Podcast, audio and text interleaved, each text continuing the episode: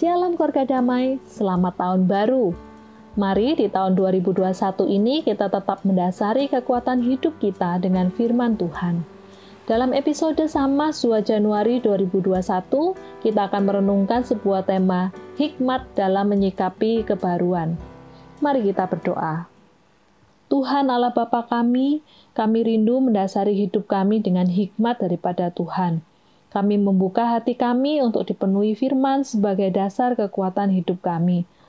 Di dalam nama Tuhan Yesus kami berdoa. Amin.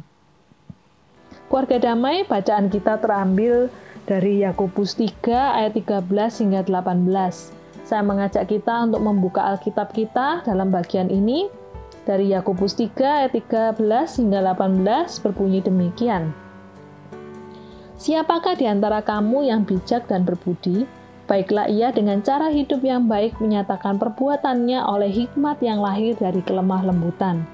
Jika kamu menaruh perasaan iri hati dan kamu mementingkan diri sendiri, janganlah kamu memegahkan diri dan janganlah berdusta melawan kebenaran. Itu bukanlah hikmat yang datang dari atas, tetapi dari dunia, dari nafsu manusia, dari setan-setan. Sebab di mana ada iri hati dan mementingkan diri sendiri, di situ ada kekacauan dan segala macam perbuatan jahat. Tetapi hikmat yang dari atas adalah pertama-tama murni, selanjutnya pendamai, peramah, penurut, penuh belas kasihan dan buah-buah yang baik, tidak memihak dan tidak munafik. Dan buah yang terdiri dari kebenaran ditaburkan dalam damai untuk mereka yang mengadakan damai. Demikianlah bacaan firman kita pada hari ini. Keluarga damai, saya menyarankan untuk kita mendengarkan renungan ini sambil membuka Alkitab kita dan memperhatikan bagian bacaan kita dalam Yakobus 3 ayat 13 sampai 18 tadi. Keluarga damai di dalam perikop bacaan kita Yakobus 3 ayat 13 sampai 18 dengan jelas menyatakan ada dua macam hikmat, yaitu hikmat yang dari atas dan hikmat dunia.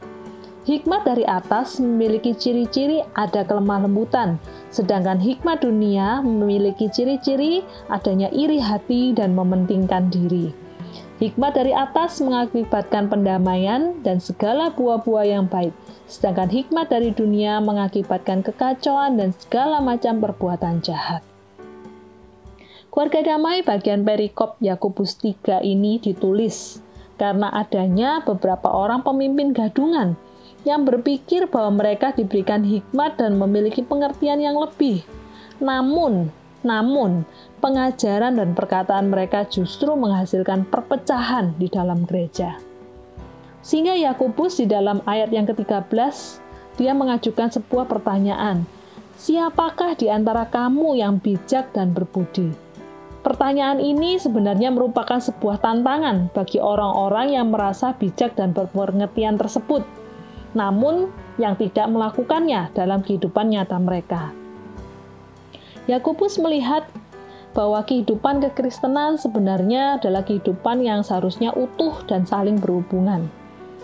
Di dalam pasal sebelumnya, pasal 2 ayat 18, Yakobus juga memberikan tantangan yang serupa, yakni dia berkata demikian, Tunjukkanlah kepadaku imanmu itu tanpa perbuatan, dan aku akan menunjukkan kepadamu imanku dari perbuatan-perbuatanku. Menurut Yakobus, artinya adalah apa yang ada di dalam itu seharusnya akan muncul di luar atau termanifestasi keluar dengan sendirinya. Iman yang benar akan nampak dalam perbuatan. Demikian pula halnya hikmat dan pengertian yang berasal dari atas akan tampak dalam perbuatan dan perkataan. Keluarga damai ibaratnya kalau kita melihat sebuah pohon kita akan mudah mungkin mengenali pohon itu jika kita melihat buahnya. Kita akan sulit kalau melihat pohon itu hanya sekedar dari batang ataupun daunnya. Tapi kita akan sangat mudah mengenali pohon itu ketika dia sudah berbuah. Oh, ini pohon mangga ketika kita melihat pohon itu menghasilkan buah mangga. Pohon yang baik akan menghasilkan buah yang baik.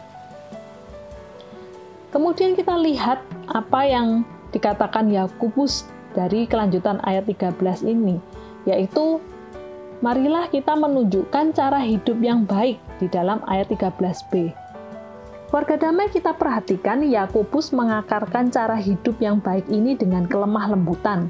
Kata kelemah lembutan dalam bagian ini merupakan kata yang sama yang digunakan Yakobus dalam Yakobus 1 ayat 21 yang berbunyi demikian. Terimalah dengan lemah lembut firman yang tertanam dalam hatimu yang berkuasa menyelamatkan jiwamu. Apa artinya menerima firman dengan lemah lembut? Artinya bukanlah orang yang sekedar mungkin sikapnya lemah gemulai atau dia memiliki kata-kata, mengeluarkan kata-kata dengan nada-nada yang lembut. Akan tetapi keluarga damai artinya adalah seorang yang menerima firman dengan lemah lembut adalah seorang yang hatinya lembut, seorang yang hatinya mau dibentuk, diubahkan seturut dengan firman Tuhan. Kita melihat juga di dalam ayat selanjutnya ayat 14 Yakobus menegaskan maksud kelemah lembutan ini dengan dia menunjukkan kontras dari kelemah lembutan, yaitu suatu hikmat yang dari dunia adalah hati yang dipenuhi dengan iri hati dan mementingkan diri sendiri. Keluarga damai, hati manusia adalah pusat kehendak dan emosi, sehingga ketika dia dikuasai oleh sesuatu, hal itulah yang yang juga menguasai kehidupannya seutuhnya. Sehingga ketika hati manusia, hati seseorang dikuasai oleh iri hati, maka kehidupannya akan dipenuhi dengan rasa persaingan yang akan terus-menerus merusak dan mudah membuat seorang itu untuk terjerat di dalam dosa. Iri hati artinya orang ini terus-menerus dia berfokus pada orang lain, pada kebaikan-kebaikan orang lain dan kejelekan atau kekurangan dirinya sendiri. Entah dia berfokus pada kelebihan harta orang lain, kepandaian orang lain, ataupun relasi-relasi orang lain yang menurut dia itu jauh lebih baik daripada dirinya sendiri. Dan keinginan itu berkembang menjadi sebuah hal di mana dia ingin untuk meniru dan melebihi orang lain, bahkan jika mungkin dia mencuri dari orang tersebut.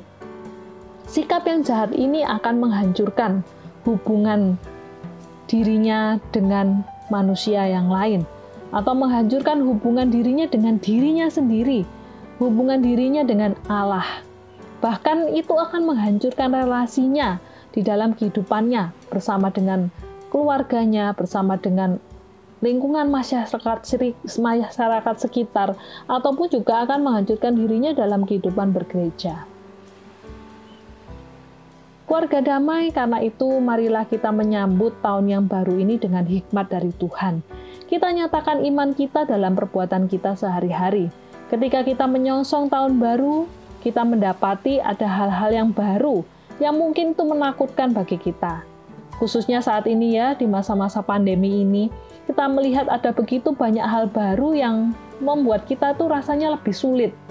Ada sistem-sistem yang baru, aturan-aturan yang baru, penyesuaian-penyesuaian baru. Kita mengalami masa-masa yang sulit. Akan tetapi janganlah hal-hal situasi kondisi ini menjadi hal yang membuat kita dibutakan dengan iri hati. Kita akhirnya memandang berfokus pada kelebihan-kelebihan orang lain. Kita melihat orang lain itu lebih enak ya, lebih baik kondisinya. Dia masih punya pekerjaan, keluarganya juga kayaknya baik-baik semua. Dibandingkan dengan aku, mah aku ini apa? Hal ini membuat kita lupa untuk bersyukur Keluarga damai, marilah kita pahami bahwa mungkin saja orang lain yang kita pandang itu dia menaruh penderitaan yang bahkan penderitaannya lebih dalam daripada kita. Keluarga damai di atas semuanya itu bukan hanya kita tidak perlu untuk iri hati, namun justru kita bisa bersyukur sebab kita memiliki Tuhan yang firman-Nya sungguh bisa kita pegang sebagai dasar kekuatan hidup kita Firman yang menguatkan memberi kita hikmat untuk melewati masa-masa sulit dalam hidup kita. Di tahun yang baru ini, mari menyikapi segala hal yang baru dengan hikmat dari Tuhan. Amin. Mari kita berdoa. Tuhan Allah Bapa kami, terima kasih untuk firman-Mu. Biarlah hikmat Tuhan yang sungguh boleh menuntun dalam hidup keseharian kami. Terpujilah namamu dalam nama Tuhan Yesus kami berdoa. Amin. Mari keluarga damai, kita memasuki tahun 2021 dengan hidup kuat dalam Tuhan karena kita mendasari hidup ini dengan hikmat dari Tuhan. Amin.